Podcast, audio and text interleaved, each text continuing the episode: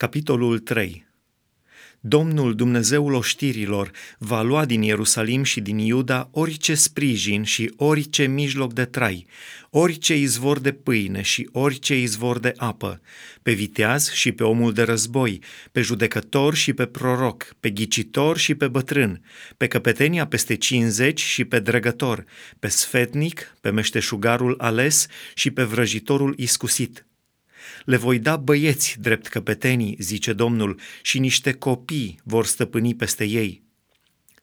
Oamenii se vor asupri unii pe alții, unul va apăsa pe celălalt, fiecare pe aproapele lui, tânărul va lovi pe cel bătrân și omul de nimic pe cel pus în cinste. Vor merge până acolo încât unul va apuca pe fratele său în casa părintească și va zice, Tu ai o haină, fii căpetenia noastră, ia dărâmăturile acestea sub mâna ta. Dar în aceeași zi el va răspunde, nu pot să fiu doctor, căci în casa mea nu este nici pâine, nici haină. Nu mă puneți căpetenie peste popor. Se clatină Ierusalimul, se prăbușește Iuda, pentru că vorbele și faptele lor sunt îndreptate împotriva Domnului, înfruntând privirile lui mărețe. Înfățișarea feței lor mărturisește împotriva lor și, ca sodomiții, își dau pe față nelegiuirea fără să o ascundă. Vai de sufletul lor, căci își pregătesc rele. Bine de cel neprihănit, lui îi va merge bine, căci se va bucura de rodul faptelor lui. Vai de cel rău, lui îi va merge rău, căci va culege rodul faptelor lui. Poporul meu este asuprit de niște copii și îl stăpânesc niște femei.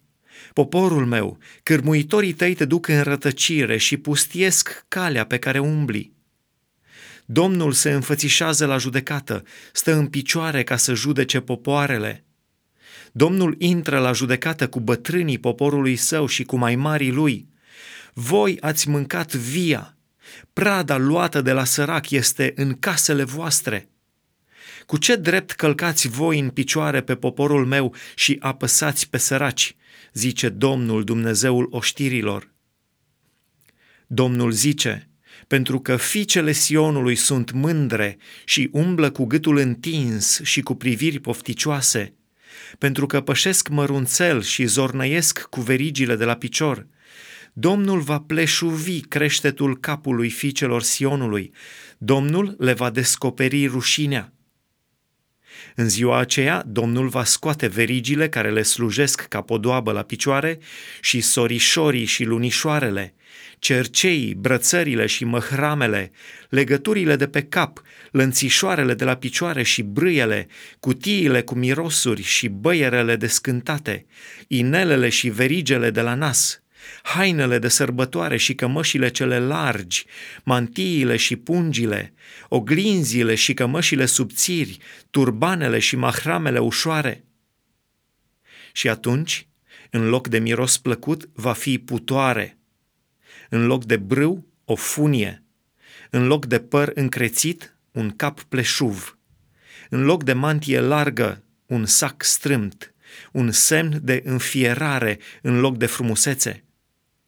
Bărbații tăi vor cădea uciși de sabie și vitejii tăi în luptă. Porțile fiicei Sionului vor geme și se vor jeli și ea va ședea despuiată pe pământ.